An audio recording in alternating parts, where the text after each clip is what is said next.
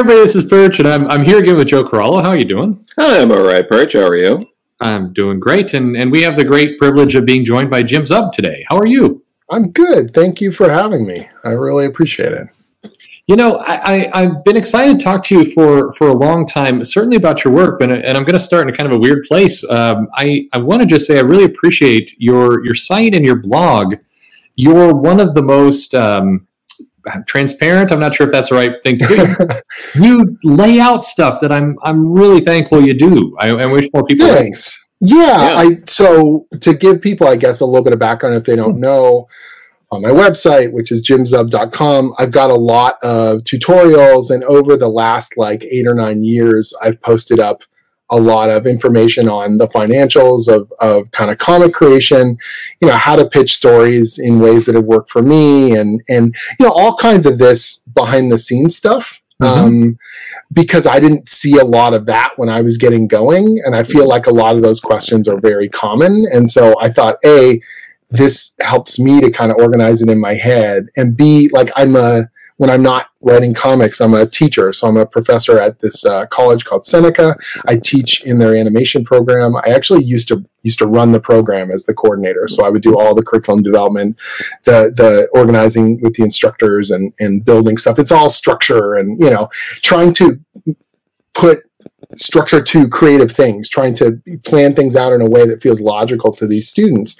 And so I can't kind of help it. Like I always want to organize and codify and kind of break things down into bite-sized pieces. And so when I finally started getting traction with my comic writing, I started doing the same kind of thing, because people would tweet at me and they would ask me questions, and I would realize, well, this is not whatever one hundred forty characters. So I would write a little blog post, and in my head that was like, well, the good news is if I do it really well once, I never have to write it again. Like, I just have to send people that link. They go, well, how did you get your book and Image or whatever? Well, here's a thing about pitching, or here's what editors really want to see, or this is, you know, kind of the broader picture from my experience, and this is what I know about this thing. And so, um, you know, I just feel like that was a better use of my time. Yeah, yeah. And it's it's been really, honestly, very heartwarming uh, having...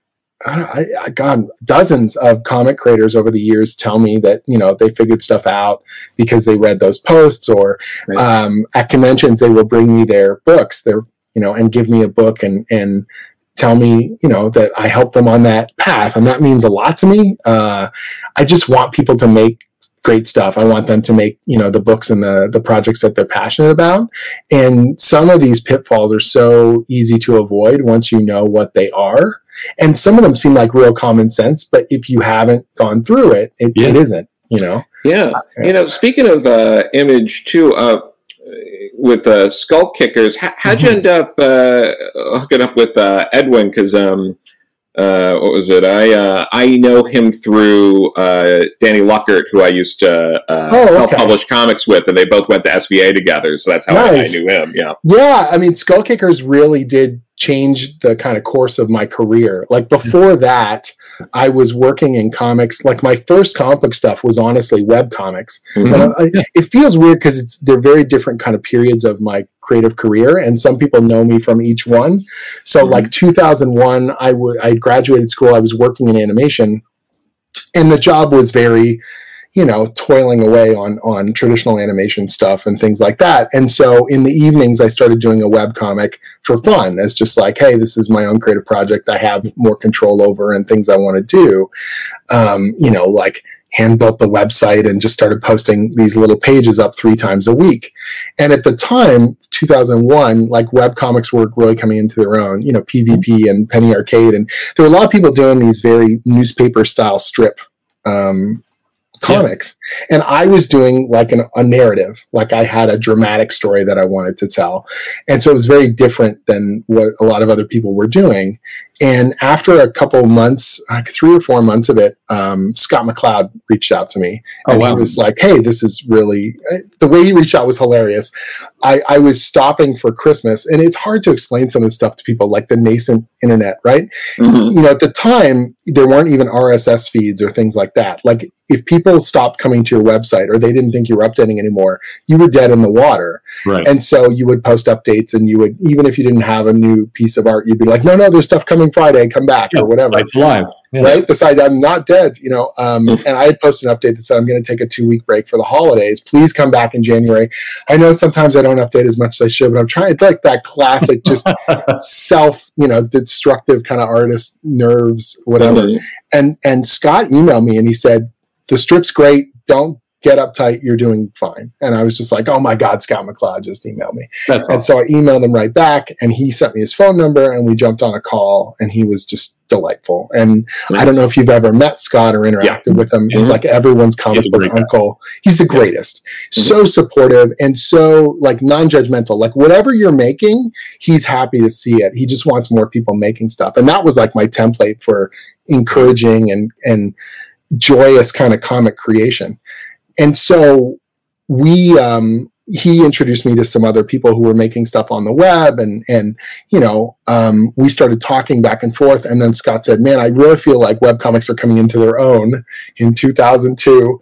Um, you know, you got to come to, you got to come to San Diego Comic-Con. And I was like, there's no, there's no way I could go to Comic-Con. That's insane. Like, I don't have a badge. I don't have anywhere to stay. I can't afford a flight. Like at the time I, I hadn't been out of school very long. I had debts up to my eyeballs, and, mm-hmm. you know, freelancing, like it just wasn't going to be possible. And then slowly but surely we knocked down the dominoes. Scott, this is a different time. I have to try and explain this. Scott got me a pro badge just by asking for yeah. one. Like yeah, he just said, no, Jim, yeah. yeah, Jim's a Jim's a professional, and they went, oh, all right, and they put me on the pro list because Scott McCloud said so. Yeah. And then you know he introduced me to a group of people who were getting their start, and some of them lived in San Diego, and they were like, yeah, we got crash space on our couch. Now you got somewhere to stay. And I was like, okay, two down. I still can't go. And I, I was trying to explain this to my brother. We grew up big comic book fans and everything else. And he was just like, I can't believe uh, this is happening. I'm like, well, it's not happening. I'm not going. You know, it's cool. Everyone's being super nice, but there's no way I can do this. I'm not even making money on this webcomic or anything. And my brother called up my dad, and he said, Jim's got a career opportunity, and he's not going to take it. You have to help him. Aww. And uh, so my dad bought my plane ticket to San Diego. Wow. and and I flew down there. And this is the internet where people are like, you met someone on the internet? How do you know they're not going to kill you or put your body at the side of the road? You know, well, Geo Steve was very safe. So. Right? And so I'm flying to a city to meet people I haven't met before. Someone says they're going to pick me up at the airport. I don't know what they look like because there's no smartphones. Like, it was just weird, you know, uh, but amazing. That feels like a charming time. Uh, it yeah. was. It was uh, It was incredible. And so uh, someone picks me up at the airport and takes me around the city, and I crash on someone's couch. And, like, it was wild. It was an amazing, uh, you know, week, and I got to meet all sorts of really wonderful people, very supportive. And it was like, man, comics, this is so cool. And one of the things I loved about Scott was he was so non-judgmental. I, when I met him in person, I walked over to his table, and he was having a conversation with Chris Claremont. Mm-hmm. And I knew exactly what Chris looked like. So I was like, oh, damn. And, and, and Uncanny X-Men in the eighties is my gold standard for like great serialized entertainment and, and drama, like the purest kind of version of the comics yeah. that I grew up on. Yeah. And I was a little starstruck and like, oh, geez. And Scott looks up, sees my badge, and goes, oh, Jim. And he goes, come on over here. And he introduces me to Chris, but he does this like, Chris, do you know Jim's work? Chris Claremont is looking at my badge, looking at me with this, like, kind of a little bit fear in his eyes, like, oh, crap, I don't know who this guy is. And he goes, I'm, I'm really sorry. I haven't had the pleasure. And I'm like, no, Mister Claremont, there's no possible way you would know who I am. Uh, Scott's just being very nice. And Scott goes, now, Jim, don't you talk down about your work. You, you're, you're making comics. We're all comic creators here. And that, I mean, that was the baseline, you know. It was incredible. One of the best stories we've ever heard. Right? It was so good. It was so amazing. Charming. it, it was incredibly uh, amazing. So a really cool week. Um, I, you know, I ended up uh, going back home and just being like electrified. Like I wanted to make more comics. I wanted to mm-hmm. do more stuff. And when my animation job at the time, I was in Halifax, Nova Scotia, kind of wrapped up there. I moved back home to Toronto. I didn't move back home, but I moved back to Toronto. Mm-hmm. um, and I started working with the Udon Studio. Yeah. So one of the guys I went to school with, he was already there, Omar Dogan, and he was doing artwork on a bunch of, like, at that time, Udon was sort of like a little bit of everything. They were doing yeah. a lot of artwork for Marvel. They were doing a lot of coloring.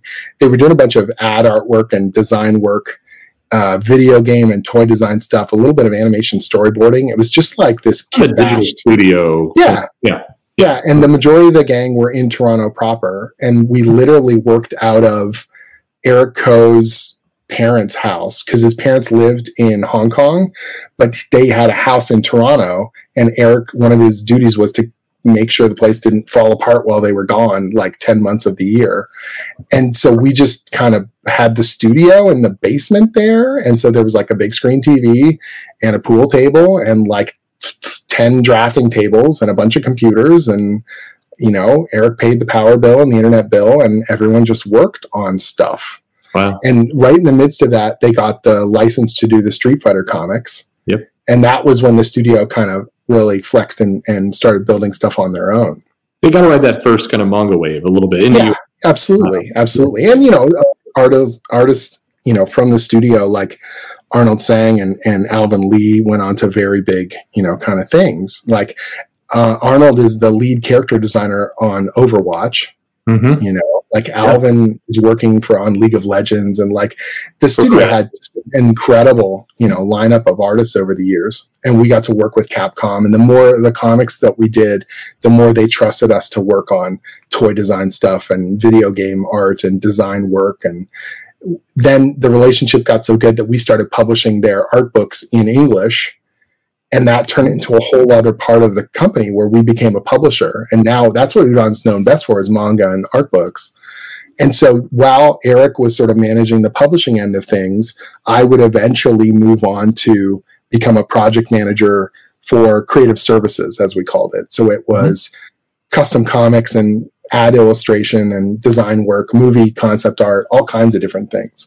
And I learned so, so much on an editorial level and an art directing level and a project managing level when I was there. And it was like the best like comic education or publishing education I could have ever had, because I learned how conventions work. I learned how editorial worked. I learned how pre-press worked. It was all this, not the sexy stuff, not the creative stuff, but it was still very valuable, you know, and it, and it changed the way I looked at the business. Yeah. Do you think, I, Joe and I have talked with a lot of people, and one of the kind of recurring themes that we get is the, the kind of this, this split of a decent amount of mentorship and teaching mm-hmm. and kind of learning the business, not just the one niche part of the business you're in, right, but right. other parts.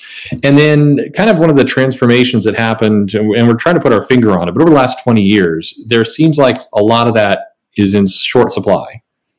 Yeah, I think I think it's easy to look at the current system and say that there's people aren't getting that education because because it's so diffused with the people are, are working more remotely. Do you know what I mean? It used to be, you know, in the eighties or seventies, sixties, you had to be in New York City, right? So yeah. you were going to get mentorship because you knew the guy who knew the guy who was going to introduce you to the editor or whatever. Osmosis kind of does. Right? Just in the yeah. air. Yeah. And so now it's like there are little pockets of knowledge, but you're right that it's not being disseminated out quite the same way.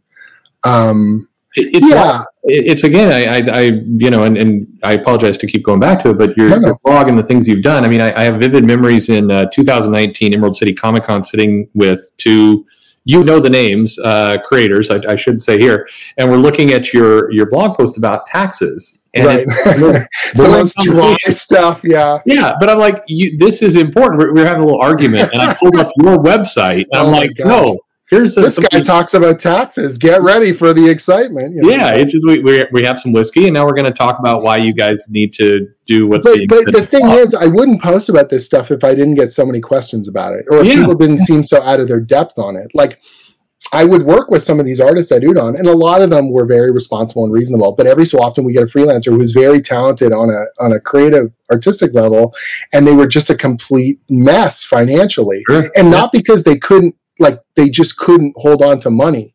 and it would be tax time and they would be freaking out. And we're like, didn't you put money aside all year? And they were like, no, man, I, I've got a gym membership and I did this and I did that. And I was like, well, there's your problem. Mm-hmm. Well, can you guys advance me? You know, so then, and I was just like, this is brutal. Like, why aren't oh, yeah. you doing this thing? Or, you know, aren't you writing off the stuff you buy? And they're like, just completely, you know, bamboozled. No, they that think was... that that's a, well, a business expense must mean you're a business. You're like, you are a freelance artist. That is a business, you know, like, it, and, and just people not knowing what they're supposed to be doing on that front, you know? Well, yeah. And it's hard not to get frustrated. I mean, I, I and I know that I sometimes let the frustration kind of seep through. I'm like, come on, you got to know this. You you got to know this. You're. I you're... think it's easy on the other end of it, as always. It's easy on the other side. Like I I I try one of the, when you're teaching, and I teach a new set of students, you know, every eight to twelve months, and they come in the door. They, there are moments where you're teaching those basic lessons again, drawing lessons, but also organizational lessons and, and good methodology in terms of communication and all that stuff. And you think to yourself, why do they never get it? You go, no, this is the first time they've heard it. Yeah. Yeah. In my head, I'm like, God, these these kids never get it. You're like, no, this is a completely new set of students. And you have to kind of roll your own brain back to that mentality yeah. and go, look, I have to be exuberant and excited about teaching them and bringing them into good, you know, proper habits and all that kind of stuff, and and show them why it matters. Because it, I think one of the other big mistakes is that people will say, do it like this. Mm-hmm. And the response is, why? Well, for these reasons, or here's an anecdote that makes it very clear what is on the other side of doing it wrong. Do you know what I mean? Yeah. And, and the more professional examples you can give them, the more it will stick in their head, because it's no longer an abstract of, yes, yes, do what you're told, you know, I'll be a mindless drone. It's like, no, you want to avoid this bad situation. And therefore, you know, that's why you do it this way. And so it's weird. It's a weird thing, uh, you know, and then to translate those habits to my own professional career. That's it's tough. You know, I mean, it is. I, I just I appreciate the data, and, and there is so much bad information out there. I think sure. there's a lot of people who are trying to figure out the comic industry. Uh, they don't have insight, so right. they kind of make up their own theories, and it's very easy to get a very warped view. You yes. you go to your comic shop. Hey, there's there's a hundred copies of this one comic on the shelf. It must mean that uh, the comic shop retailer was tricked somehow, and they're right. or, or the opposite end of it, where someone is like, "Well, if this book's still being published, they must, everyone must be making oodles of money," or right. you know, exactly, like, yeah. It, or just because you're working on a major character for a major company, you must be making tons of money, yeah. and it's like potentially yes, but you know, your financial situation can vary wildly. You know, yeah. and that's not to say that I am poor, because I am not. You know, I'm not banging a tin cup or anything like that. Comics have been very good to me. Mm-hmm. I think it also gets awkward because people look at some of those blog posts where I'm talking about my creator-owned book just barely getting by or being in the red for years, right. and they're like, "Why would you do this?" And it's like, I, you're looking at one chunk of data in isolation.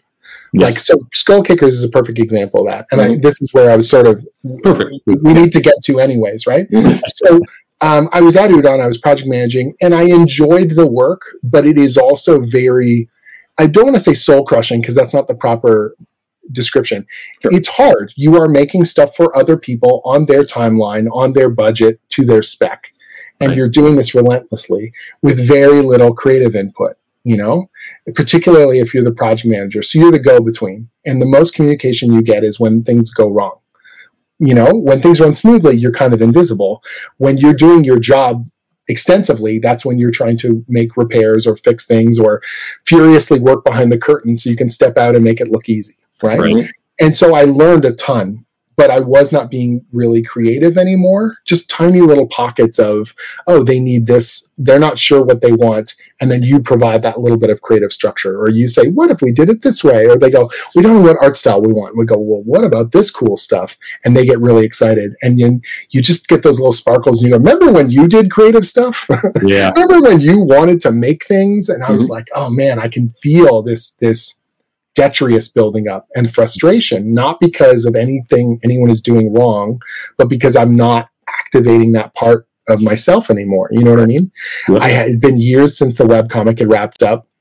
I was making really good money as a project manager uh, at Udon, and I'd been paying down all my debts and down payment on a house and like all those things you're all supposed to do. Responsible things. Yes, I'm a responsible adult in a creative career, no less. Yes. You know, the teaching stuff started up and I started off part-time, and then that built to a point where they really wanted me to stick around um, to help administrate the program. So all of a sudden I have these two kind of parallel careers going, but neither of them are hyper creative. You know what I right. mean?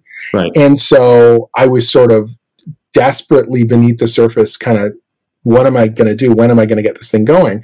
One of the artists I work with was this guy, Chris Stevens, and he's an amazing illustrator. He does a lot of uh, cover art now, but he does a lot of just um, um, commission work and things like that. He was doing a lot of role-playing game artwork. He would, he and I had done a bunch of work at Udon together, and he was approached by Joe Keating, I believe, to do a short story for Pop Gun.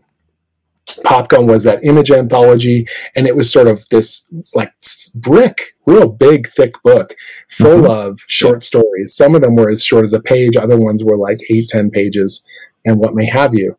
And and so he contacts me because he had been doing a lot of work with me, and I was giving him a lot of steady work at Udon. And he said, you know, this editor at Image got in touch with me. They want me to do something for an anthology. I was like, yeah, it's great, man. He goes, am I allowed to? I'm like, hey, you're not on an exclusive with us. Like, as long as you're not missing deadlines, do what you want to do. And and we were chatting back and forth. I said, you know, this will be fun. He's like, great, man. I'll let you know how it goes. I'll send you some of the art. I'm like, I'd love to see it. And like a day later, he calls me and he goes, they want me to make up whatever I want. They don't have a script for me. And I was like, that's amazing. What are you going to do? And he's like, I have no idea. And so over the phone, we started chatting, and we kind of brainstormed up a thing. And I just, and, and at the end of the phone call, he was laughing. And I said, yeah, do something like that. And it was like a fantasy story, but kind of, um, you know, self-deprecating and ridiculous and sarcastic. Because he didn't want to do your standard kind of, uh, uh, you know, medieval fantasy thing. Mm-hmm. And then a, a day or two after that, he contacts me again, and he goes, I tried to make the story, put it together, and it was way funnier when you said it on the phone. Do you just want to write it? And I was like, yeah, man, that'd be cool. And that night, I just like voraciously poured myself into this script, and I was like, this is so much fun. I love, I, this is what I've always wanted to do, just write amazing, cool comic stories. Mm-hmm. So we did a ten-page story. He did it fully digitally painted. Hmm. We sent it on to Joe. Joe was uh, just over the moon on it, thought it was great, showed it around to everyone at Image. And Eric Larson, who was publisher at the time, reached out and was like, this looks awesome. You you guys should keep doing this stuff. And we were like, oh, that would be great.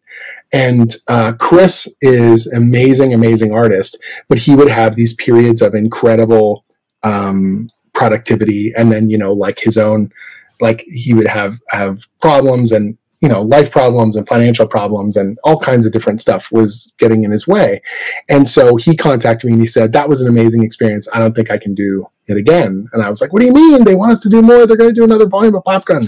We've got to. And he's like, I don't, I don't have it in me, man. That almost killed me. That was so much work. And I was like, no, but look how good it is. And look how great we did on it.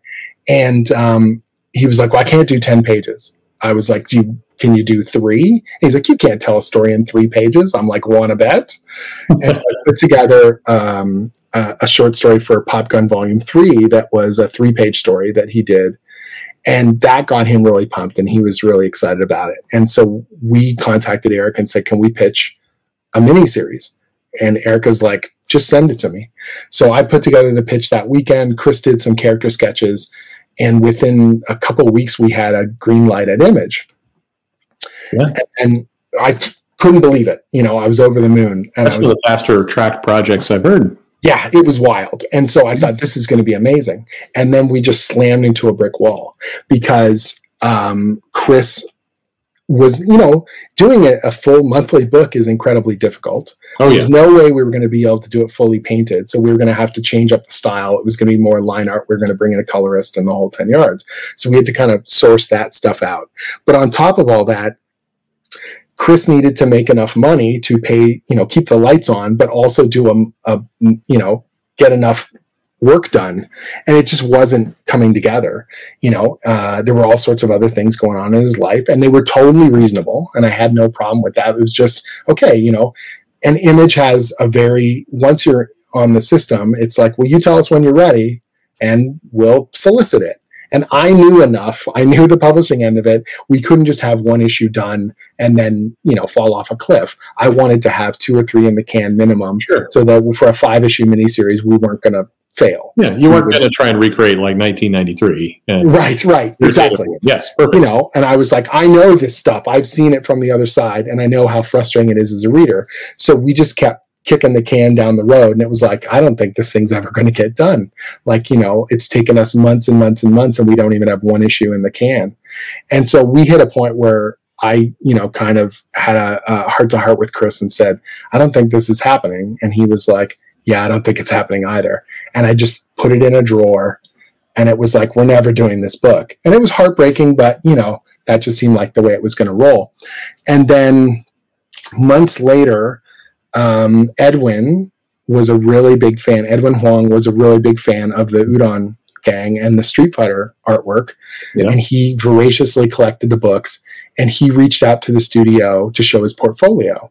And I was, as the project manager, I was the guy getting all those portfolios and giving people the, you know, feedback, usually the standard cut and paste response of, thank you, we're not currently looking for anyone, or whatever. And I looked at his stuff, and his samples were good.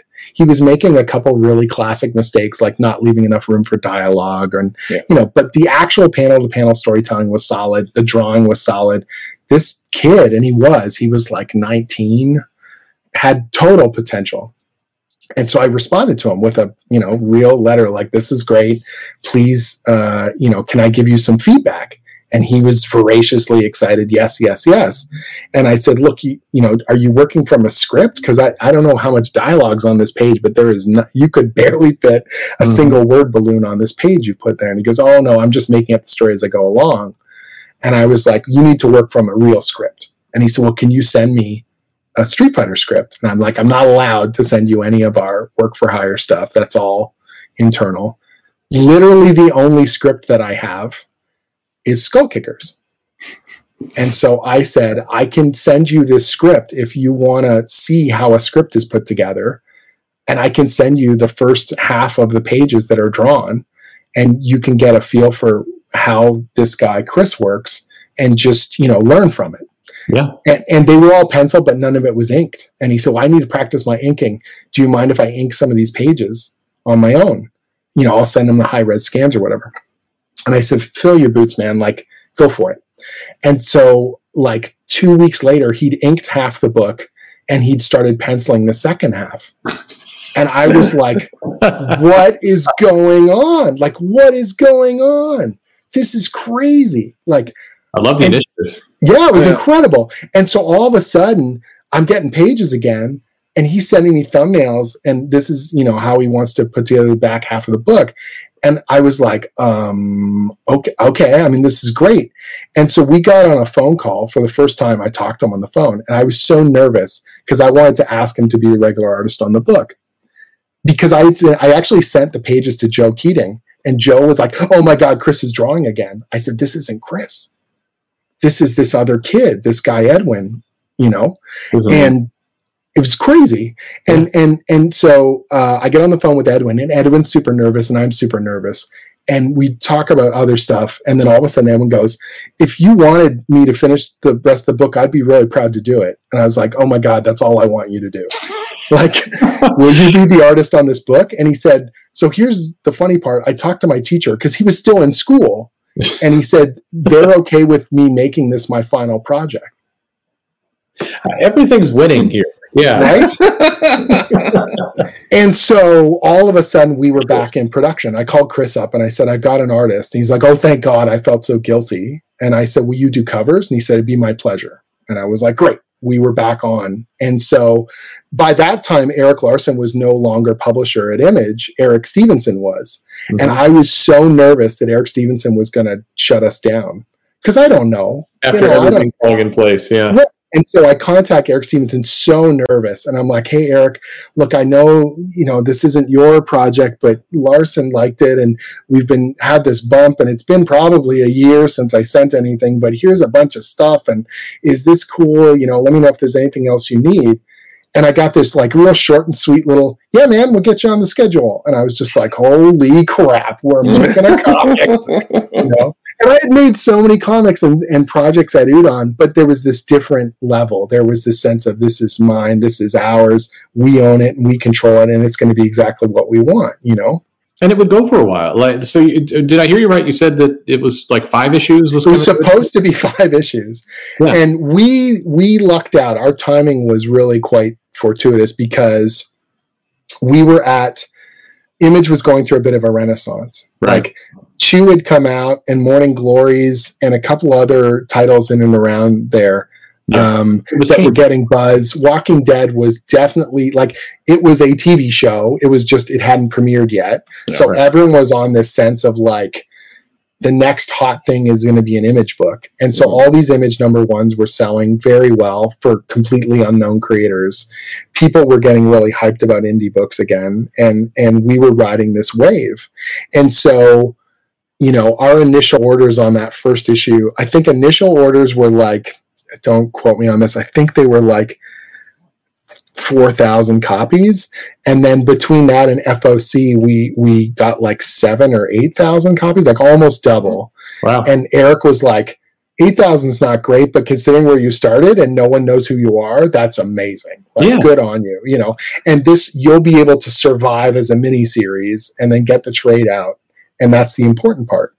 You also seemed, I think it benefited uh, the, um, I may have the timing a little bit wrong here, but R P G kind of content was starting to also, I don't want to say become cool, but it was it was getting in people's like head. Critical Role and stuff like that. Oh, no, no, this is pre, like this is two thousand ten, right? So this oh, yeah, it's a little early then, yeah. Yeah, it's yeah. early on that. There's not even a lot of fantasy comics in the market at that time. Like there's some, but there's not very many. I laugh because I D W launched their their Dungeons and Dragons series with John Rogers writing it, and I was like, I just want to sell more than D and D, which was never going to happen. But in my head, I was like, wouldn't that be cool? Mm-hmm. Um, and then we launched, and the book instantly sold out, and we did a second printing, and that instantly sold out, and we did a third printing, and it was like, okay, here we go, like it's it's happening. And yeah. so as soon as we got that momentum, and we did like two or three printings of issue two. We did two printings of issue three. Eric was like, do you want to keep this going? And I said, yes. And so we instantly went into a format where we were going to be an ongoing. Um, cause we had never announced it was a miniseries. We had just said number one, you know, ah, yes, the um, classic publisher stealth approach. Right. Yes. And so issue six, I put together anthology style with a bunch of my friends doing short stories. So we could just stay monthly. And then, you know, by the time six came out, seven was ready, and we were able to keep it going. Wonderful. Um, and so it wasn't monthly all the way through, and we would end up having gaps later on just because of freelancing stuff and production and what may have you. But we did thirty-four issues yeah. of, of Skull Kickers over the course of those five years. And five or six trades, right? Out of six that? trades. Six, six trades, trades. Yeah. yeah. And that book... you know, put me on the map in a whole different way because it proved to people I could be a writer, not just the project manager guy. And that I, you know, I could write this book and put out a quality product on time. And at Image, I got a really good rep because I had done pre-press and all that stuff. Mm. Most of the books that go through Image go to their design team. And you generally want to have as close to a final book as possible, but there's always little hitches and, and you know, stuff that needs to get nudged and ready. And I knew all that stuff because I had been helping to do that at Udon. So I could give them a turnkey finished book. And so Image was like, oh, if Jim's on it, it you barely have to look at it. Like it's already going to be in all the specs we like on the templates we like, color corrected and good to go. And so at Image, I was just like, n- no hassle. And so I feel like, even though financially the book was always riding this razor's edge, it was Image was doing great as a whole. And they were like, but the book comes in on time and everyone's, you know, likes it internally as well. And so we were never like a, a drag on the system, if that makes sense. Oh, no, completely. Yeah. Yeah. I, I think I, people, there, there's a lot of misunderstandings think about Image and, and right. how they sit and how they fit. And, and if you can get into this sweet spot where you're not, You're not pulling them backward. It's, right. So it's a big, it's, that's kind of your first big win. And we weren't, we also weren't, we weren't getting an advance or anything like that. So we weren't a financial drag on them. You know, yeah. as long as we could cover our printing costs, we were kind of, you know, value neutral Yeah. But it was another title coming out in and around that time. And the trade actually, you know, uh, Eric convinced me to go nine ninety-nine on the first trade. And those nine ninety-nine trades were flying. Like the print runs were huge for mm-hmm. us. Yeah. You know, and so we weren't making good money on the trade, but we were getting in a lot of locations, and we were getting on a lot of, we ended up on one of those like teen reading lists and stuff like that. Cause, and the particular review we got said, this is for, you know, boys who don't think they want to read. Mm-hmm. And it, because it was fun, slam, bam kind of entertainment stuff. Yeah. And so we got good library pulls. We got good coverage in stores.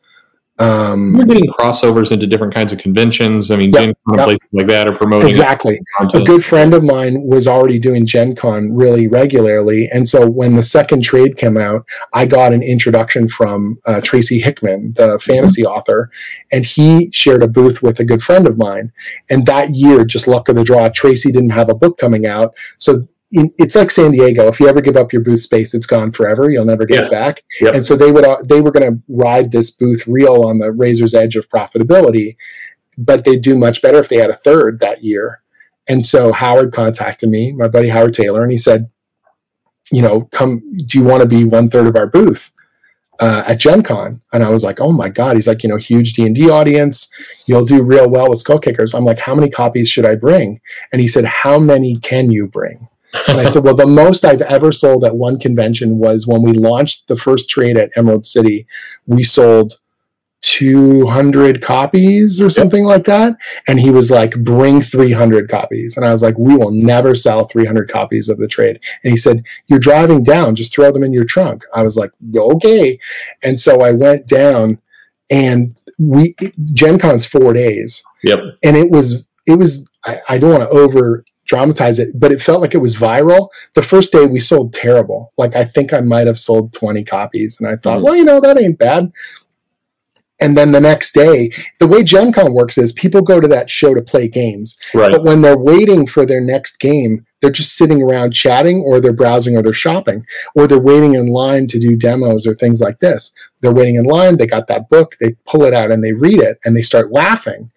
And they're like, this is great. And so people online are like, what are you reading? You've also got to keep in mind, most role-playing game books are twenty, thirty, forty dollars. I had a ten dollar trade. Yep. And so I would have people come to my table on the second day, and they were like, I read this. I love it. I want to buy copies for my players. How much is it again? At ten bucks. Okay, fifty bucks is five copies. Yep. And I'm like, fifty bucks is five copies. Yeah. And so the next day we sold more, and the next day we sold more, and on the last day I sold out. Yeah. And we were just like, oh my God. And like, when's the next one coming out? I'm like, well, I got two out now. I'll be back next year, hopefully. And we all went out for dinner at the end of the weekend. And Tracy said, let's just make it the three of us next year too. Yeah. And I've been at Gen Con ever since. You know? You know, um, not to take us outside of comics for a moment, but what you just described there, uh, so many people are, you just hear the struggle of, we need a new audience. We need to yeah. get comics into other hands, the direct market, the comic shops. There, there is an audience there, and that's great. But we want the gaming audience, the gaming, tabletop gaming, board gaming, and role-playing have done a phenomenal job at handing the torch to the next generation yeah. because getting into it feels like something you can do with the family, and yep. it feels like something you can carry on and hand over to the kids. Which and they've done a phenomenal job. What's that? Which comics seems to struggle with more for some. They do. They do. Yeah. I think comics seems to have a chip on its shoulder. They don't want to make kid content at the big two regularly, right. and they don't want to promote it in those circles, and they don't feel like it is. I don't want to speak for all the people. Obviously, there are people oh, that want to do it. Yeah. But it feels like they're so uptight about being taken seriously that they forget that their core audience needs to be ten, twelve, thirteen, fifteen year olds. Do you yeah. know what I mean? Yeah. Instead of twenty, thirty, forty year olds. And I but, say that as a forty plus, right? Yeah. But like Marvel and D C, I mean, Marvel used to do Y A all the time. It was called yeah. Amazing Spider-Man, right? Uncanny X-Men, Absolutely. The Avengers.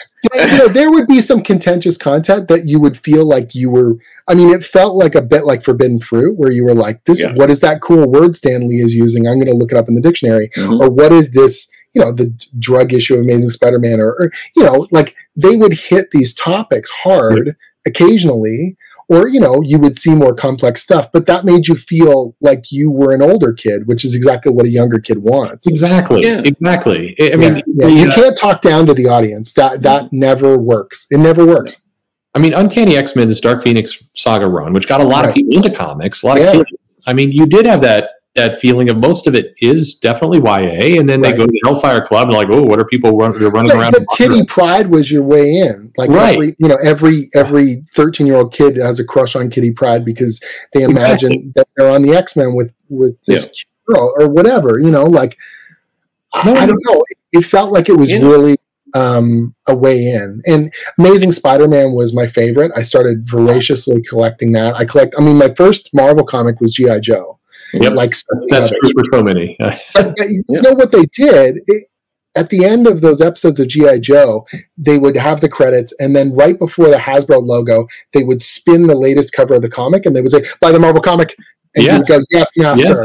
And then you would go do what they said. Yeah. Like it was, I'm sure they had to stop doing it because it was probably illegal well, or something to well, advertise it. It was several years. The Transformers yeah. did it too. And, yeah, yeah, and it, it's yeah. one of those people like, why don't they advertise comics in these things? They did, and it was yeah. successful. It was. It was. But they something happened along the way too, because because the same thing like growing up, uh, I, I'm I'm a little younger, not that much younger, but it, right. you know I grew up you know with like the Batman cartoon, the X-Men Which cartoon, yep. and that got me to get into, uh, oddly enough, Sonic the Hedgehog from Archie Comics got me into Hey, whatever works. That's not comics, and then I branched out from there. A lot of people, as much yep. as the Turtles were a thing for a mm-hmm. lot of us, the, the Archie Turtles comic brought tons of people in the door. Absolutely. Yeah, yeah. But something happened. I, I don't know where, and I mean, this has always happened, but it seems more intense now, of thinking that stuff for kids or Y A or middle grade is the only thing kids want is to be stuck in school with these characters. Right. And, like I hated that. I wanted yeah. to read about adults. I wanted to yeah. do adult I, things. I liked the Avengers and the Fantastic Four, and I liked the family dynamic. I liked those yeah. things.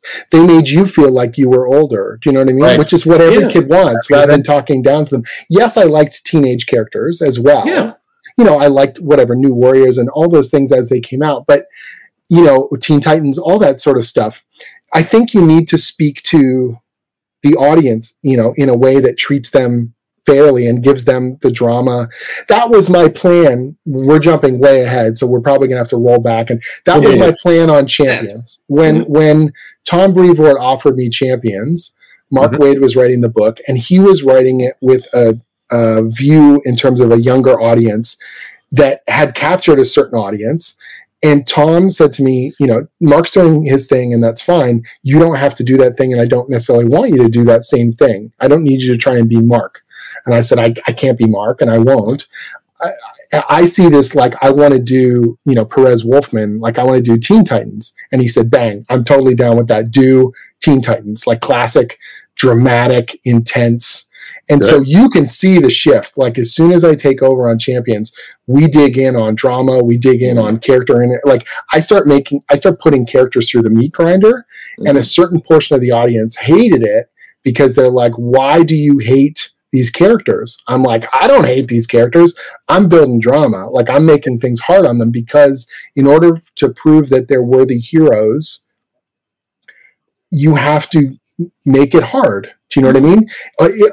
If if you treat them with kid gloves, they're not real Marvel heroes, you know? Yeah. So to me, it's like we got to, I crush them because I love them. I know that sounds weird yeah. or whatever. No, but no, it's, no, no. So my mistake with that was, in in retrospect, I leaned into that so hard. The audience that was reading Champions, some of them dug it. I mean, we didn't, our sales weren't completely apocalyptic, but some of them dug it. But a portion of them said, this is not for me. This guy hates Sam Alexander. He hates Riri Williams. He hates Miles Morales, Kamala, whoever. Whoever was getting getting beat that issue because we were making it hard. Mm-hmm. And the audience that I felt we could capture that read Perez Wolfman or would dig it, they'd already in their mind yep. given up on the book that would they would never try it. And yep. so my mistake was thinking I could capture them and hold the current audience, and we couldn't because the people had already written it off. That the people that grew up on the books I did had already decided they weren't going to read it if they ever tried it. Yes. And the people that, you know, were reading it, they were like, why are you such an asshole? Like, why are you, why are you, you know, yeah. That's a, I mean, we're talking deep in my Marvel career now. So oh, we've, sure, we've sure. leapfrogged. No, this is over it, all these things. To, it, I like when the conversation just goes where it needs to go. Um, it's, yeah. um, let's, I, I mean, and yet we still, to this day, I have some absolute ardent fans of that run. And yeah. I have people who are picking up the trades now because they love Kamala and Miles and all those characters. And they're like, why the hell have I never seen this before? This is crazy. This is awesome. And I sort of, you know, wistfully go, I'm glad you enjoyed it. I do. I'm really proud of the book, but yeah, yeah. it's, you know, it's in the rearview mirror now. There's nothing I can really it, do about it. It, uh, you know, and not, not to, it's hard to wander into these topics without, you know, people starting to point fingers at others. So that's not my intent here, but it's, uh, th- what you just described though is common. It's this, uh, we, we moved the, we moved something and then there wasn't, there was something missing in, in the marketing or the, the, it's like you, you mentioned. One I, we, we fell on a, I had a rough divide. So my problem was, and this is, again, I don't think anyone's fault intentionally.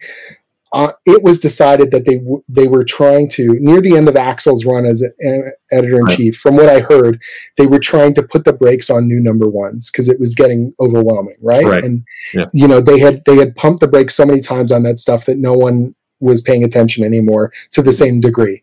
I don't want to... So I came on on issue nineteen. That was... It was, it was, they were going to, you know, like, like when Donnie came on Thanos, it was just another issue of Thanos. Mm-hmm. And it was like, you got to try and build momentum on a nineteen. And it was like, whoo, okay, that's a rough prospect, it's tough. But, I, but I will try, but I will try. Right. And yeah. so we hunkered down and those first few issues did better than people expected. We introduced that new, um, uh, character Snowguard. Yep. Canadian superhero, sold out all across Canada. We had multiple printings on the book and they were like, oh, this is, this is doing better than we thought. Right as my first issue is coming out, C B takes over as um, uh, editor-in-chief and they say, we're going to do this. What was it called? Um, Fresh Start Initiative. Yeah. I think they called it. Yeah, yeah. All these books are getting new number ones, right? Yeah. I'm on the wrong side of that divide. I've already got nineteen, yeah. twenty, twenty-one coming out. So what are you going to do? You're going to you're going to kick a new number one? Yeah. And so we were getting really good coverage for a book that was nineteen, twenty, twenty-one. You know, th- we were starting to win a couple people over. And to their credit, they wanted to bring more eyeballs to it. So then they said, okay, we are doing a new number one. And it was like, oh, damn. How can you do something really big on book to make it worth that number one? Yeah, and you and weren't so, very many issues into it. I mean, you no, were, I mean, like, we, we had issue twenty. Well, we, we did that um, school shooting issue twenty-four. Yeah, you were seven issues in, and they yeah. relaunched it, I think. Yeah, and and so, well, you know, the school shooting issue had a big press push, and then we had them go to Weird World, which was a pretty good push, and like we were getting momentum. I feel like we were doing some good stuff. The only way I could think of to justify a new number one, we ended up, I had like a two, three year plan. Mm-hmm. I looked at the end of year two and we were doing a Legion-esque kind of all the teen heroes. How many teen heroes can we pull from the past? How many new teen heroes can we generate in countries where there isn't a Marvel hero? Because that was another initiative that we had been talking about internally. And you saw that where they made that character, um, that South Asian character Wave, and like all these other ones, they were making these new characters. Some of them they were making for the mobile games and some of them they were making for, you know, Marvel was trying to make these new international heroes. And I said, I want Champions to be a focal point for that. I'm going to make you new teen heroes every few five, six months. And mm-hmm. we're going to make them cool and we're going to put them in these new places. And we'll get consultants in those places to make sure they feel genuine. And it's going to be awesome. So we had this Legion-esque kind of, you know, plan. But the only way I could think of to get a new number one was to kind of push the fast forward button and go, it's happening now. You know mm-hmm. what I mean? Like, look at all these characters. And it was very ambitious, ridiculously ambitious, because we were launching in a in January, which is not That's a good time to launch a number number one. Yeah. And we had fifteen characters in the book. and, yeah. and we're like carrying the continuity of the previous run and a bunch of plot lines I really didn't want to let go of, but trying to make it new reader friendly, but trying to ignite new characters and trying to slam all this stuff together. It was, I mean, you know, it seems obvious it wasn't going to work, but we were so hopeful and excited and, and trying to push the ball forward in a way that I felt like we could do something really special. And maybe it would be a little messy and it would be a bit of a, a you know, yeah. a rough ride, but we could get that momentum off a new number one and prove to people that these kids were worth following. And and the reviews we got were real mixed, where people were like, there's too many characters, there's too much stuff. And other people were like, I liked it before, why are you doing this? And other people were like, oh, it's just Jim's continuing to torture these characters, you know, and so on and so forth. And and I couldn't disagree with some of what they were saying. I, w- you know, I felt it too. Like I felt the pressure and the, there's too much going on. And, and then we got injected into uh, War of the Realms, and it's like, yep. all right, we got to juggle an event and we can do this, we can do this. And it was just like, it was wild. Like it was an intense, intense uh, a ride. And so I felt like we were still going to be able to ride it out as we were entering into War of the Realms. And then we had a plan originally to tie into the Ultron stuff that Dan was doing in Iron Man. And so mm-hmm. I had introduced a subplot at the end of our previous run where Sparky, Vision's dog, was injected with like a, a virus, and he was going to help Ultron. And we were going to, I was starting to co-write Iron Man with Dan Slott. And so we were like, we're all going to tie this together. It's going to be so cool. Uh, and then the, the numbers just weren't there. Yeah. And so Tom called me up, and that Tom Brevoort has been in my corner for my entire, almost my entire Marvel career. And he always plays straight with me. And he was just like, it's not happening. Like we've got to, yeah. we've got to shut her down. And I was heartbroken because I felt like that was a corner of the Marvel universe I could carve out. And I knew what little I know about the future of, of the M C U. And, you know, there is a youthful push that's going to happen. It has to, because those actors are aging out. You know what I mean? They, there's a reason why Miz Marvel is in their radar, why, you know, and Spider-Verse did so well and all these things, because the thing that D C used to do in the eighties and nineties, where they would have legacy characters, and Marvel never did that. Now it's all inverted. You know what I mean? Like now, because mm-hmm. of the M C U, you have to hand off to this next set of actors and this next generation of heroes. And right. I'm like, I want to be on the, I want to be on the, the spear tip of that. I want to be generating cool new stuff for that, because that five, ten years from now, that's going to be the exciting new frontier that people are going to be freaking out about. And what if I had a cool omnibus of, look at all these cool youthful yeah. heroes and look yeah. at all these amazing things. And so I felt like that was going to be my niche at Marvel. It's it's tough, though. I think you know, you're running into so many things. You mentioned uh, having to cross over the event. That's going to be right. a trick. You know, the, what was going on with... And the, everyone with the best of intentions, right? Yeah. Like, I don't feel like... We didn't... We No one was, like, trying to put the nail in this book. It was just, like... It was just a rough ride. We were, you know, we were on the wrong side of a new editor-in-chief divide. We were trying to get this book out into as many places as possible. You know, we had this like, you know, and it's a monthly book. The momentum is relentless. Yeah. So you, you plan and you plan and you plan, and then the plan gives way to reality, and you're like, okay. But but part of being a professional is rolling with it. Like is yeah. being able to say, I will make the best of uh, a crazy situation and still put out work that you're proud of, you know. You you mentioned the thing, too, about uh, the new number ones and all that. And, yeah. um, you know, Perch and I have talked about this before, and, and this has come up a lot, that we're at a point where it seems like that's really diminished, because there are so many number ones that come out now where you need to be informed with so much continuity that it doesn't really feel like you couldn't give a new number one to a new reader as like, yeah, here, it's, start it's, here. On the one hand, the books I loved growing up mm-hmm. had deep, rich continuity, right? Yeah, sure. And I never felt like I needed a number one to start reading, mm-hmm. and I didn't have trade paperbacks. Yeah. You just dropped into the middle of X-Men or into the middle of Avengers or Fantastic Four, and then you worked it out. And the little asterisks would come up, would say, back in issue two twenty, yeah. this happened. And if you grab that back issue, great, but otherwise you knew what the motivation was. I, I think there's a different mentality now where people want to have a completist mindset.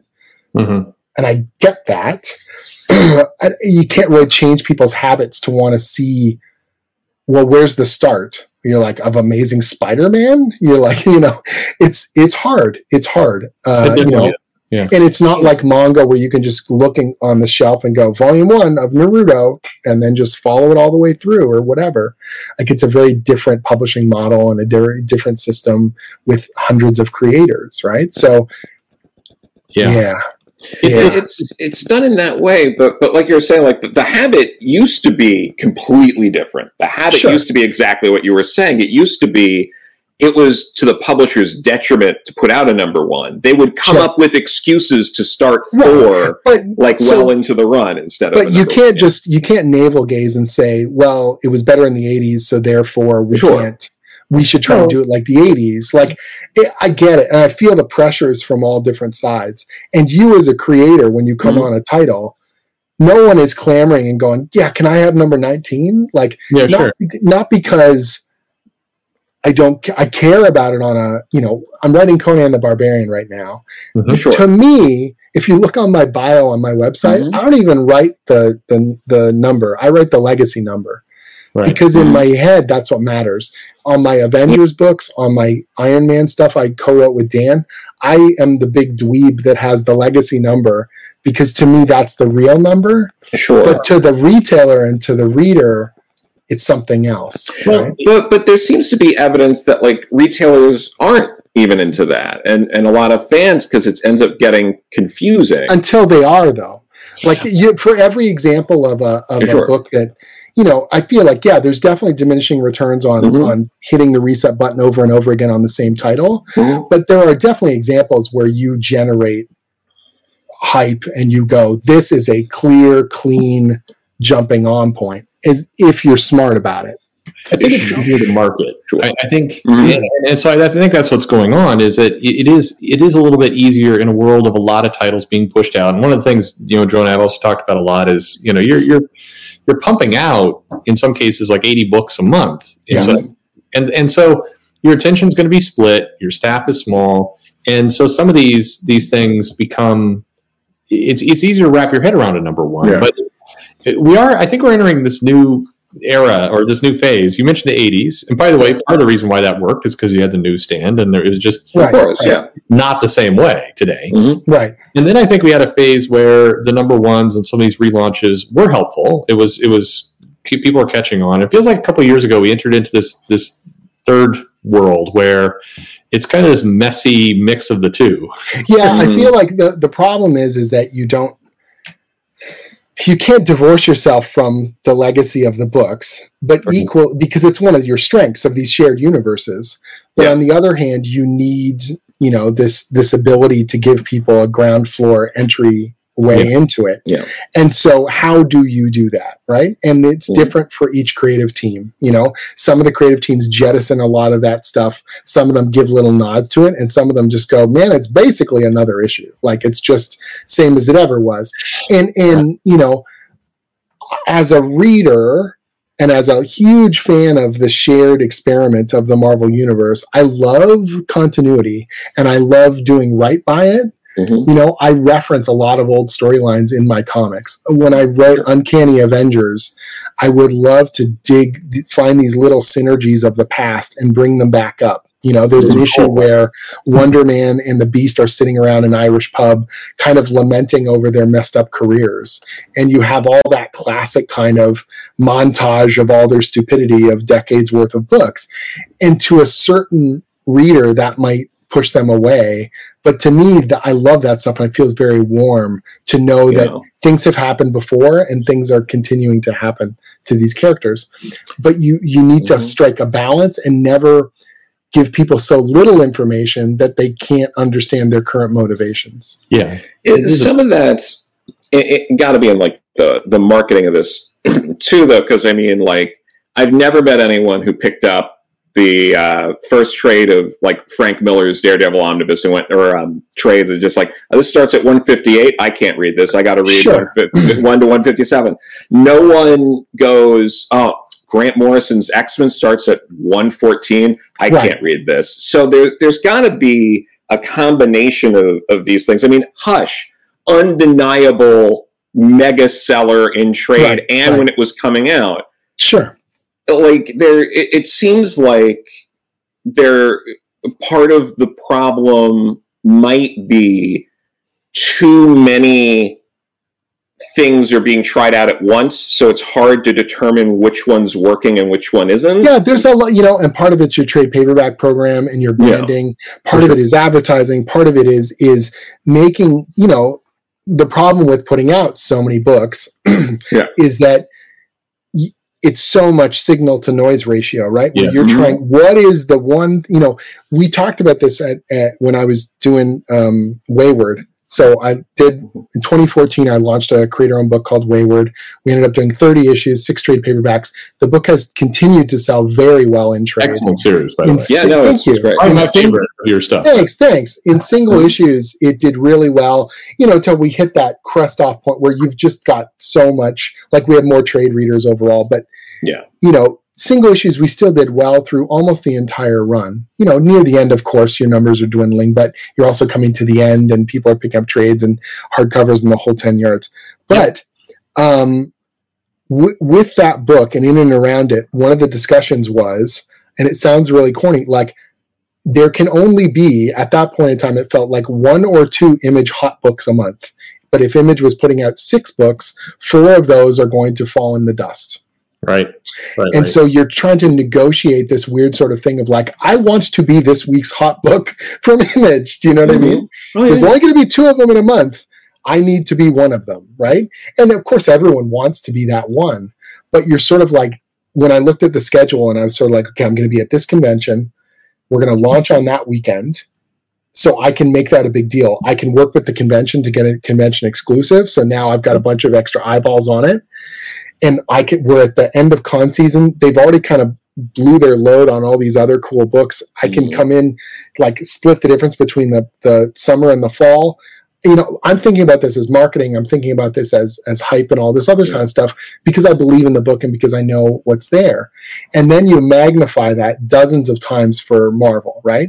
Because yeah. it's not just two books a month. It's twenty launches or twenty number ones or whatever. And it, it, you just...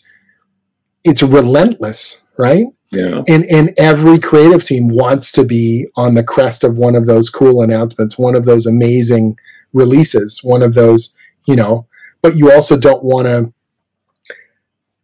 poise them off against each other. Like you're trying to find little spaces for everyone to breathe. A lot of plates in the air. I mean, I, I also, and I mean no uh, no disrespect to any anyone else who's working in the industry, but I, I mean just listening to you talk and reading your blogs, you you do think through many of these aspects. I try to, but you've got to keep in mind, you know, that's only on my creator-owned books. Sure. So sure. if I'm doing a book at Marvel or I D W or, any, or anywhere else, yeah, I, I'm working with other people and I'm saying, here's what I think. This doesn't mean my advice is the right answer, but here's here's what I think. So you can say to the powers that be, I don't think this is going to work. I don't think launching this way or relaunching is going to work. But at the end of the day, I will follow you because you're the guys signing the checks. And, you know, you also know more. You've been doing this longer than I have. I have to trust at some point that it's going to, that it's going to work. And sometimes it does and sometimes it doesn't. Yeah, I think uh, it, there's no one piece of advice I know that works for everyone. There's sure. different scenarios. The world's always shifting and everything else. But um, you're thinking through the problem. And I, I don't, mm-hmm. I've talked to enough other creators who um, it's like a revelation. Either when right. I show them your, your blog or we talk through some of these things, it's like, I hadn't thought about it that way before. And it's the thought process. More, more the thought process well, than the answers. And I think the yeah. willingness to talk about it. I think yeah. some creators, yeah. they want to be siloed. Like if you're mm-hmm. a writer, they just tell me when the script is due. And yeah. you're like, dude, that's cool. But your job, you have to know what the artist's job is in order to be an effective writer. You have to yeah. know what the letterer's job is to be an effective writer. You have to know what the editor's job is. One of the reasons I think I keep getting hired, and I'm not saying this to puff myself up. Mm-hmm. I'm just being as, as honest as possible. I have been an editor and an assistant at Udon. I knew how much of a pain in the ass that was. Yes. And so if I can make your job easier, you will want to work with me again. Right, right. Something as simple as organizing yeah. the reference properly, or, you know, I would be doing a monthly book, and as soon as I got the first deadline for solicits, some editors want you to write the solicits, some don't. Every editor is a little different. As soon as you would give me a date that says, on this Friday I need the solicit text, I put in my Google Calendar every month an alert two days before that that says they're going to want solicit text.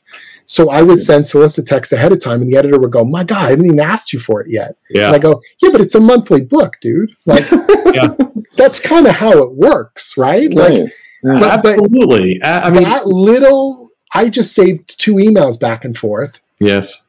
Guess who gets thought of fondly? Do you know what I mean? No, or, or you yeah. tell me, hey, there's an event coming up, you know, tie-in books. Send me all the documentation.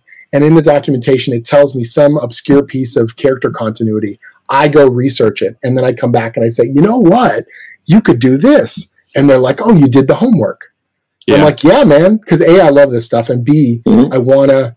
So if you read um, Mystery in Madripoor, that was the Hunt for Wolverine miniseries I did. Yep. That was like my love letter to Claremontian kind of caper stories. Yep. It's got it's got Madripoor in it. It's got all this weird kind of noirish stuff and double crosses and psychic battles and and lusty characters wanting each other. Like it's it is and me trying to be Chris Claremont yep. as much as possible while still being me. And I'm really proud of that book. And then we had the added bonus of um, the, the editorial came to us and said, each of these miniseries for Hunt for Wolverine should have some sort of surprise. What is it? You tell us. And it was like, okay. And so I threw out the long bomb and I said, I want to put Betsy back in her British body. And the f- first thing we got was, oh, hell no. Like, we're not touching that with a ten-foot pole. That is just a, that's a, that's a third rail. That's electric. You're going to, it's going to be go over badly. And I was like, no, there's a way to do it. And I just kept throwing ideas. And, you know, the thing that the Brevoort talked about with like Winter Soldier, where Brubaker brought the idea of let's bring Bucky back. And he says, oh, hell no, you can't do that because this, this, this. And then Brubaker slowly figured out how to fill in all those holes. Mm-hmm. And so they said, you can't do that with Betsy because this, this, this. And I said, ah, but. And then we just slowly kind of shuffled the board until it worked. Mm-hmm. So, you know, wow. like, and so th- I feel like that book is in some ways, I wouldn't, you know, it can be a bit of a hard read if you're not a, a long-loved X-Men fan. But I also feel like everyone's motivations are really clear. Mm-hmm. This character wants this, and this character is opposed by that, and they... you know, got to stop them. So there's yeah. like an A plot that's very basic. No, and then the, the, the B plot is emotionally all this other, all these other pieces flying around and old loyalties and trust and distrust, you know? I think, so, I mean, the book yeah. was, received, was received very well. It was, it was yeah. during this awkward time in the X-Men where, you know, there was, there was very mixed messages going out to the market in general. Right, right. Yeah. Well, because, you know, behind the scenes, obviously Hickman was, was working away at things. What was funny was now, you know, people will message me and they'll be like, why did you, I had people conspirac- you know, conspiracizing around it where they would say, why did you carry water for that storyline? Like, why would you enter that snake pit of, of trying to fix Betsy? You know? And I was like, no, I came up, I thought it was cool. And they're like, no, that must've been a top-down decision. No, no, that was me just excitedly telling them what I thought would be a cool payoff. Yep. And now they've carried it forward and done what Marvel's supposed to do, where you carry the baton for a while, and then I hand it to someone else, and they said, you know what, she should be Captain Britain. And I'm like, that's, I mean, go for it. If you can make it work, you're yeah. the next part in the chain.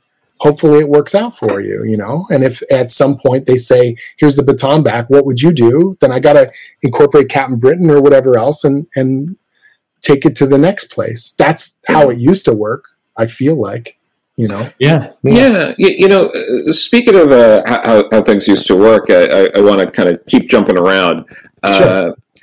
You you were coming up at Image, you know, with Skull Kickers and all that at a time yeah. where it seemed like, and I know this isn't like everyone's experience, but for for the most part, it seemed like people were coming up an Image for a lot of the reasons you mentioned, Walking right. Dead, these number ones were blowing up and getting creators like you attention. Yeah. You, you had other people, I think, like, you know, around then within a few years, like Michael Morici, uh, Justin Jordan, mm-hmm. uh, kind of Joshua Williamson on like the tail end of that. Right, um, right.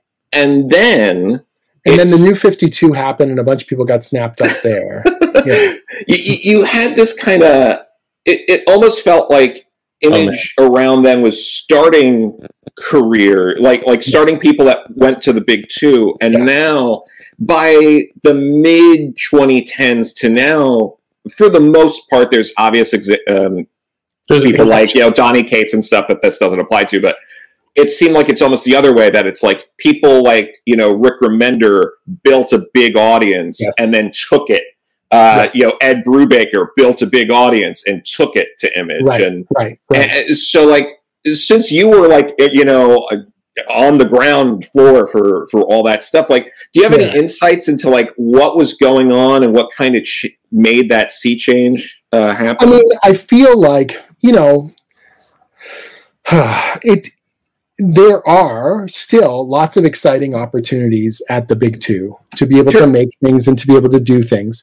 And I think people go into those relationships, work for hire relationships, with a lot of preconceived notions. Yeah. And I can't say I have none, because that would be a lie. Everybody. But because I've been involved with the corporate stuff, thanks to Udon and all that, much earlier, I I got my eyes, I think, a little bit wider open, where it's like, I'm not expecting a gold pocket watch and, you know, all that kind of stuff. Like, like I love doing the books. I really do. I love working on these characters and these worlds that have meant so much to me. Mm-hmm. But I also know that that cannot be the sum totality of what I'm going to be creating, and that I have no ownership of those things. So I have to keep my foot in this other, you know, in creator owned. And I feel like people, I I think it's getting better now, but people had this weird mental stigma, like, you are the corporate stooge, or you are this independent, yes. go get them, you know, give the middle finger to the, to the, to the businesses, and off you go. And it's like, no, that's not it. Like, it's, it's, it's about, you know, making choices that work for you and making the books that you're, you know, and I can be proud of a book in either realm. Yeah. I just know which ones I get final decision on. You know what I mean? Yeah. yeah. You know, and, and if you're careful about it, Tom said something in one of his editorial YouTube videos recently. He was talking about working with freelancers and all this.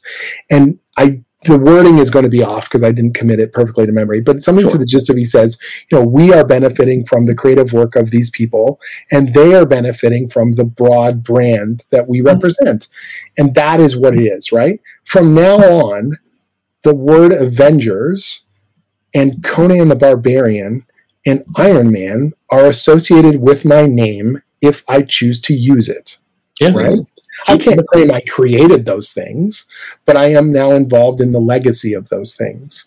And that opens doors for me. That provides opportunities for me. Is it commensurate with, you know, if Marvel takes a character that I created and makes a billion dollars, would I like some of that? Sure, absolutely. I would be stupid to say otherwise. But on the other hand, I can now pitch a any comic publisher in North America, and they will return my calls pretty yeah. quickly. You know what I mean? That isn't to say roll out the red carpet every single time, but like, I get, we, we're going to talk, and we're going to figure this thing out. And it's in their best interest to listen to my idea and figure out if this is going to be a good fit or not. You know, it, it's and if I go to an artist and I say, hey, your work is amazing, we should do a book together, I can tell you with ninety percent accuracy, this thing's getting published. You know what I mean? Like, it's yeah. going to happen. It's really incumbent on us to make the thing, not is there a home for it? You know? It's it's definitely a benefit. I mean, and, and Sean Murphy's mentioned the same thing. Obviously, yeah. you know, he he's a, people ask him all the time, when you do your own thing, do you, do you hate working for the corporation, right. et cetera? And it's like, again, I'm also paraphrasing, but it's, you know, Batman put him on the map. Uh, right. you, know, you work for you, you work for Marvel, but you work for people, right? Absolutely. And within that company, there are editors that I have gotten along phenomenally well with. I can't actually say I've had terrible interactions with any editor there. There are some that I think I sync up better with.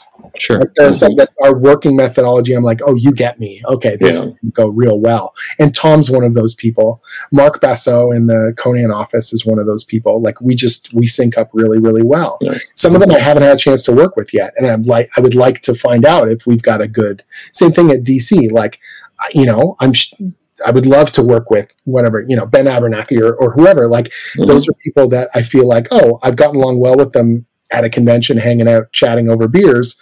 It would be cool to see what what we could build. You know what I mean? But, yeah. but you just don't know.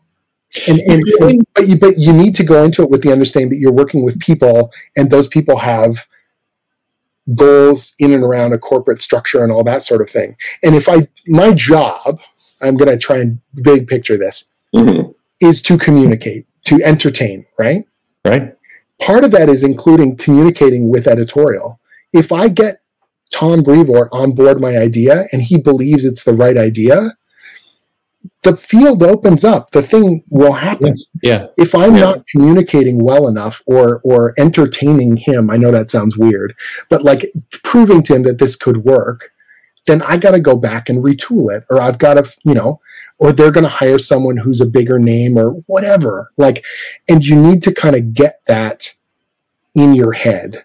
Yeah. Instead of getting a chip on your shoulder and getting super angry and being like, why won't they give me Wolverine? It's like, why should they give you Wolverine? Yeah. yeah. Why why you instead of someone else? And that's not to say that their decision-making is flawless or no, that they're always going to pick the perfect team, but you need to convince them in a way that makes perfect sense that they're like, yeah, man, Donnie Cates is the guy. You got to give him the next big book. Look at the numbers. Look at the fan excitement. Look at the, you know, whatever it might be. Or Josh Williamson, or, you know, pick sure. a pick a creator, Becky Cloonan, like mm-hmm. whatever, right? I, I love, and for a lot of people who, who listen, and I, I know, and, and we're not going to get into it, but the the this kind of angst that comes with a lot of the customers and the fans, like why why aren't they like me? I, I mean, there's this, there's this this this you know, there's this debate that goes on. Sure, um, but what you just described, I think everyone can relate to. If you've got a job. Whatever right. that job is, being able to communicate where you're coming from, being able to get trust from management, being able to, to yep. prove yourself. And that's not instantaneous. No, no, you just don't walk in the door with that. I explained it to a friend of mine who's just starting to get big two work now. Mm-hmm. And I said, you have to think of it like building up creative credit and then spending it. So yeah. I build up credit with the editors that I work with, trust and reliability and all those things. And then every so often, not that I intend to do this, there comes a time where you need to spend it. Where you say, so I had, I can't say the exact book. Uh, they wanted to put a cover artist on a book I was doing. I do not like that person's art, and I feel like it would be a detriment to the sales of the book. Mm-hmm, for sure. And yes, that person has an audience, but I couldn't, I couldn't round it. Like in my head, it wasn't happening. And it's like, I have been a good soldier. I have done all the proper things. I have delivered the goods. And I, and I knew this was not something I wanted over email. Call up the editor and have a heart-to-heart conversation. Go, I can't, I can't. Like, can we, can we not do this? Please, please, please. And they were surprised because I don't tend to cause a lot of waves. Yeah. But it's like I built up the credit, I built up the trust. I'm telling you, this is not going to work for these reasons. And every time I social media and I have to put this person's cover, I'm going to be wincing. I don't want to do this. Yeah. And they were like, "Well, you really feel that strongly about it?" I'm like, "I really feel that strongly about it." Now, okay, let's not do it. And you it's laid like, out your case right. in a professional way, and and I got to ask, I, you, but after I do that, yeah. I can't I can't have another ask next week. You know, right. I can't yeah, just turn around absolutely. and go, "You know what else you should do?" You know, like like like that's just not how it's going to work. But, you know? So I, I'm so I, I think I already know the answer, but but uh, so the other side of this, let's say you you called up professionally, you gave all these things to your editor, right. and it was like, mm, "I hear your case, but right. it's important to it. We're going to do it anyway." Right. It's it's a done deal. It's yeah. a done deal. Now at that point. I'm assuming you take social media, throw a tantrum, you burn on this. Yeah, you got, right you got it. Yeah, you just got to, you get, you know, you, you, uh, you got to eat shit. Like you just sort of go, okay. Like, you know, the difference of course being the part that I control, the story, you know, I still control, I still control right. what's between those covers. I still know what's going to be, you know, when yeah. that letterproof comes through, that's what I have control over. You know what I mean? And so there are times when there, there is a book that I did early on in my career at Marvel, and I was not thrilled with the art. And when we had a fill-in artist, our reviews jumped up, and people mm-hmm. were like, now the book's coming together. This writing's no longer sucky. And it's like, dude, it's the exact same scripts. It's the exact same story. But the, the artist has such a huge role to play in how you perceive that story. Absolutely. And a line of dialogue that may seem really corny is going to seem really sincere if there's a beautiful chunk of art, or vice versa. Mm-hmm. Something that seems real, you know, and you, you can't control some of that, you know? Yeah. And, and, and so you have to, I, I can't throw my artist under the bus publicly. That's insane, right? Sure, right? But on the other hand, it's like internally I know what I have control over and what I don't have control over. And sometimes editorial can see it too. And there were people that were going to bat for me and being like, yeah, you know, this book's a real rough ride, but that's not Jim. Yeah. You know, Jim's good. Let's put him on something bigger, better. You know, let's do this, right? And, and again, you know, someone like Tom Brevoort, who's been in my corner, I, you know, I get put on on uh, Avengers, and then we do No Surrender, that weekly book. Mm-hmm. Like, what an incredible opportunity. We get oh, to do sixteen a- weekly issues. It goes over really well. You know, Pepe Larraz is coming into his own, uh, and, and he explodes on that book. We got just, just like a murderer's row of talent on it. And I get to work with Al Ewing and Mark Waid, mm-hmm. and we build this elaborate, crazy epic Avengers story. Well, what what is what is my background? I'm a project manager. So one of the things I knew was, God, a weekly book is a nightmare. We have to front load so much stuff. And so I kind of grabbed hold of a bunch of it and said, okay, we need to structure this like crazy. Um, you know, and and uh, we had gone and done an in-person summit at the Marvel office. It was an amazing experience, one of my favorite creative experiences ever. Uh, we go back home and everyone's a little bit paralyzed because no one knows how to start. Mm-hmm. And I, and I called up Tom and I said, I don't want to like hunker down on Al and Mark and tell them how to do their job, but I think no one knows how to start page one, panel one. Like, everyone else is waiting for someone else to grab the steering wheel. Can I do a pacing breakdown? We have this many pages, I think thirty pages in the first issue. Here's, based on our outline that is approved, here's how many pages I think each of these scenes take, and then everyone can tear it apart and rearrange it. Nice. And Tom goes, I would really appreciate that. That's going to earn you so much credit. Right. With so Tom I paced out issue one, and I sent it to the gang, and Mark responds with, looks good, I'll do my scenes. And yeah. I was like, what? I thought we were going to like back and forth it. And Mark was like, no, I don't see any problems. The page turns all make sense, and that scene seems like enough panels for me to do what I need to do. And and you picked it based on characters we were writing. So the lead character in that scene is mine. So clearly it's a scene I should write. And so out of those sixteen issues, I paced thirteen of them. Mm-hmm. So if you like No Surrender, it's my fault. And if you hate No Surrender, it's my fault. Yeah. Right? So, so, you know, and that was our working methodology on the book. Most of the issues I pasted out. And then everyone sort of broke it down and said, okay, these scenes make sense. Every so often they would say, I need an extra page, or can we steal from Peter to pay Paul, you know, or whatever. And we got it worked out. But for the most part, the book is, it's it's sort of like a Jim Zub paced book. Like, this is based on our outline. And then it went so well. We, we wrote fifteen of those sixteen issues, two weeks an issue, two weeks an issue. We had a huge lead time on the book. Wow. And when it was all done, we were heading into the final issue, and it was our epilogue issue. The big payoff of the story isn't actually part fifteen, but mm-hmm. we had so many plot lines we needed to sort of send people off to the series they were going to be doing next, because Jason was launching Avengers, right. the number one. All of our characters were diffusing out to a bunch of other places, or in some cases going into limbo.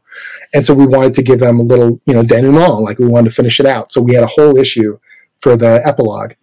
And, um, I looked at the epilogue and I actually got a little choked up, and I said, I don't think I can get this done in two weeks. I need more time with it, because this might be my last chance to write the Avengers. And, and Tom was like, well, I, I'll tell you a little secret. I assumed you guys were going to be late for a bunch of this. We have nine extra weeks on the schedule that you didn't use. Yeah, I can give you an extra week. Oh man. And it was like the best compliment. You know what I mean? Yeah. And and the day that, that part sixteen came out, uh, we got real amazing congratulations from everyone on the Marvel team. And we got a letter from Dan Buckley that included a pack of cards I've got here by my desk. Uh, so this is, you can't see this on camera, unfortunately, because, but this is a set of cards that they printed for us. Everyone on the creative team got a Grandmaster deck. Wow. That's that awesome. Only the creative teams have. Uh, and it's with this letter from Dan Buckley that says, you guys are upholding the Marvel Universe and all this stuff. And the day that issue came out, Tom sent an email around and goes, you guys want to do it again? And we started planning what would be No Road Home like a month later. Nope. Yeah. That's... Uh, that's some awesome. I don't remember hearing a lot of this story. This is some awesome. Yeah, it was so cool. It was one of the best creative experiences I've ever had. It was just everyone was in sync, and we all knew what we wanted to do, and we were all so passionate about the characters, you know. And I have like a dozen stories of just the summit, sitting around the table and, mm-hmm. and shooting the shit and making jokes and building up trust with each other. You yeah, know? yeah. It was so cool. I want to be I want to be very respectful of your time because uh, I said we do about an hour and we're way over that. So sure. I do want to, um, but if you have do you have time for like one more question, then I, I yeah. feel like I'm going to have to bribe you to talk to you again sometime. Yeah, I feel like because part of the problem is we were sort of moving in a logical order of here's my career, and yeah. then we just leapfrogged deep into the superhero end of things. But yeah. it's been cool because there's also some great stories. Yeah. Oh yeah. yeah. Well, this is when people listen to the, this is what they, they like to have just a free flowing conversation. So it's, yeah. Really yeah. And I feel like it, there is thematically some stuff carrying through, even if oh, we're absolutely. Yeah. tripping, tripping through time where if someone yeah. looks at, at a calendar, they're going to be like, okay, they were here and now they're here. Like, okay. No, it's, it's, how did he get to Avengers from Skull Kickers? What just happened?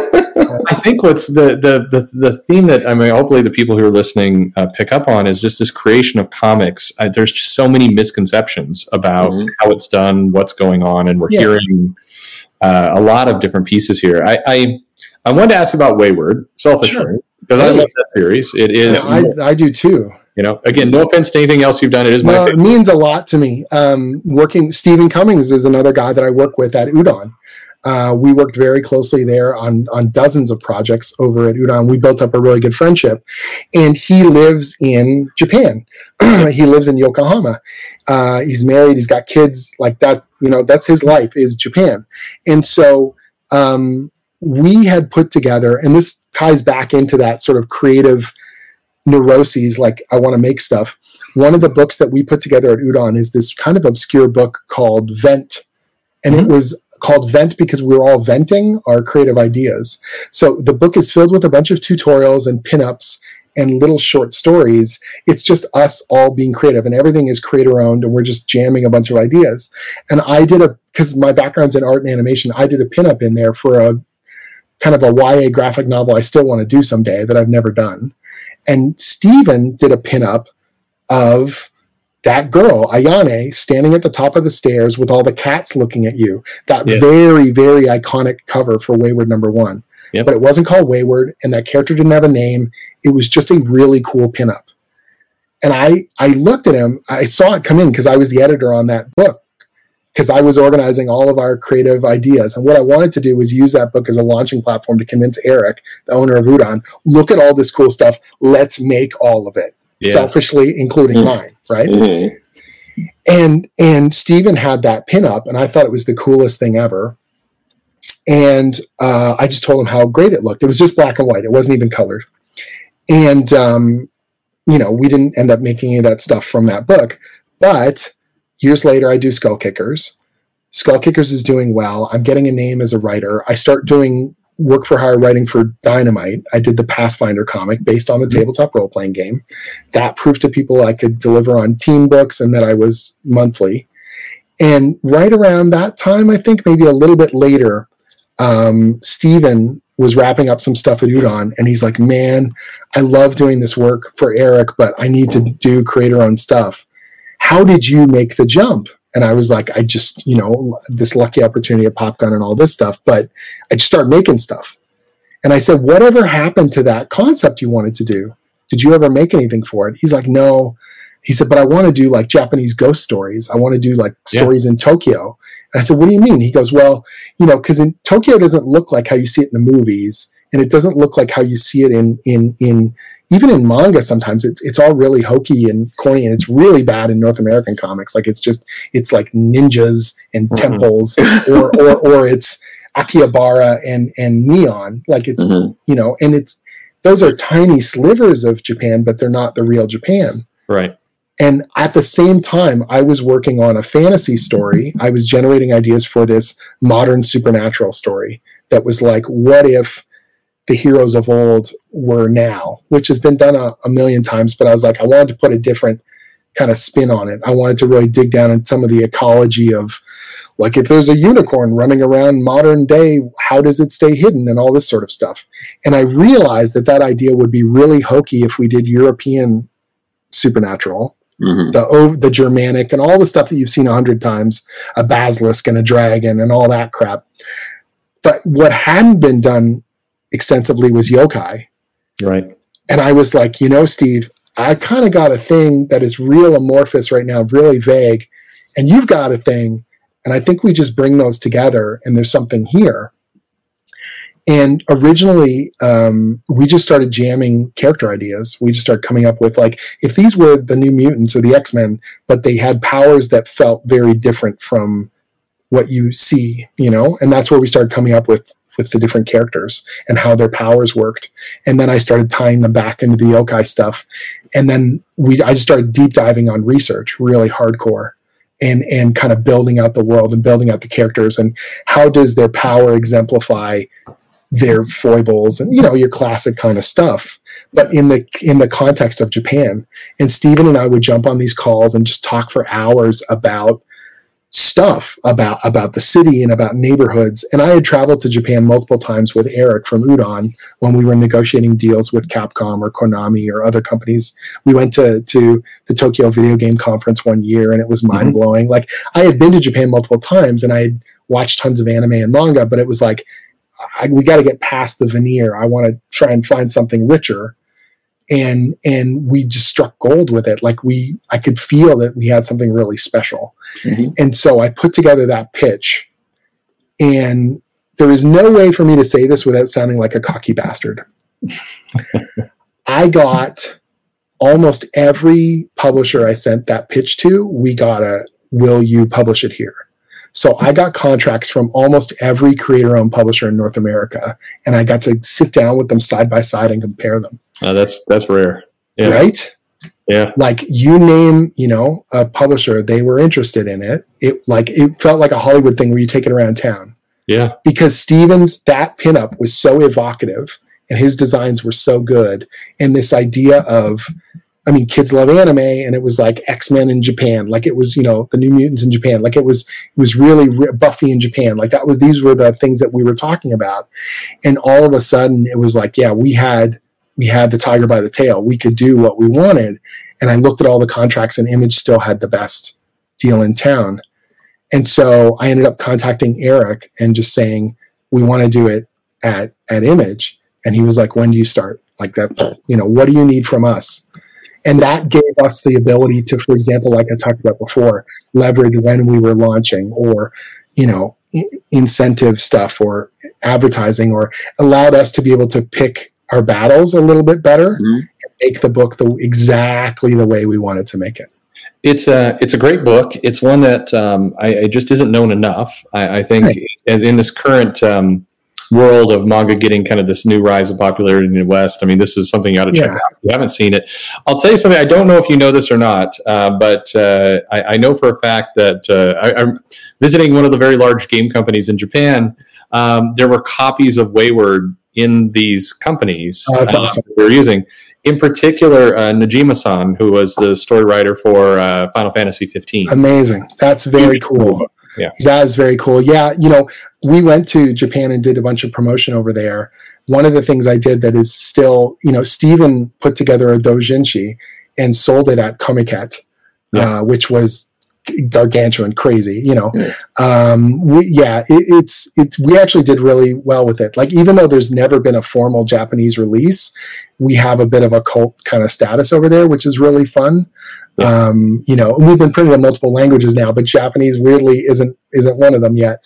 Um, but yeah, it's it's uh, really really proud of the book, and Steven and I really learned a lot. And it's the the best kind of creator-owned project where you're being indulgent about something you're passionate about, and it comes through in the energy on the page, and it proves some of like you you enhance your skills because of it. You mm-hmm. know what I mean? That's what a good creator on book should do. It's an unfettered ability for you to make choices that oh, will yeah. make you a better creator. And then ideally you bring those things you've learned to everything else you do, you know? It's yeah. it's a great book. Um, again, Jim, I want to I want to be respectful of your time, but uh, no you worries. We didn't even touch on D and D. That's the craziest part of all. I can't believe it. We started. Uh, we had another interview where we started with D and D right. uh, recently, and I, I had meant to bring it up, but there there were so many things I, I didn't even get a chance, and I was like, oh, I got to ask that, and then like we're just we barely talked about Conan. It's crazy. Yeah, yeah. We're totally not doing. Can we uh, can we get you on again? Can we talk to yeah. you again at some point in the yeah, future? Yeah, that'd be fun. That'd be fun. Because I, I, I feel like I've done a lot of interviews, but we've talked about some stuff, particular times in my career that generally I haven't. Yeah. Like the webcomic stuff I, I usually don't talk very much about. No. It's yeah. it's it's wonderful. Well, there's so much more to do, and, and I, I think it getting people more understanding is what I what I try and do and fail half the time too. So please just go look at Jim's website. You'll get to, you'll yeah. Thanks, man. Well, I appreciate it. I appreciate the enthusiasm, and yeah. uh, you know, the readers genuinely make this such a joy. Uh, I know there's there can be animosity about the stuff. I haven't seen very much of that. You know what I mean? Yeah. Uh, the vast majority of the interactions I have with people is wonderful. And and one of the things I've said to even other professionals, they get super angry when people get angry at them. I said, you know why they're angry, right? Because they're passionate, because they care so much about these characters. And, and that doesn't mean that their opinion is right or your opinion is right. It just means, man, remember when no one was paying attention to your stuff? Mm-hmm. like, exactly. This, I'm not saying, therefore, take all the arrows. There are definitely times where people go over the line. Absolutely. But, but, but man, they're paying attention. Like, they really care. They really, like, you know, when people were slinging mud at me about some of the stuff I was doing to some of the champions, and I, I had to occasionally, you know, take a step back and go, they love those kids. And I do too. And I need to prove to them why they need to keep reading. Yep. You know what I mean? Yeah. And that's part of the job. So it, it is. Yeah. The, uh, Jim, thank you so much. And Joe, no thank fun. you for yeah, thank you. I guess the next one will have to be a sword and sorcery focused with yeah, Conan we'll just, and D and D. We'll, we'll D and D. We have yeah. to part two it. Absolutely. Uh, so thank you everybody for listening, and and uh, and and yeah, we'll talk to you soon. Yeah. Sweet.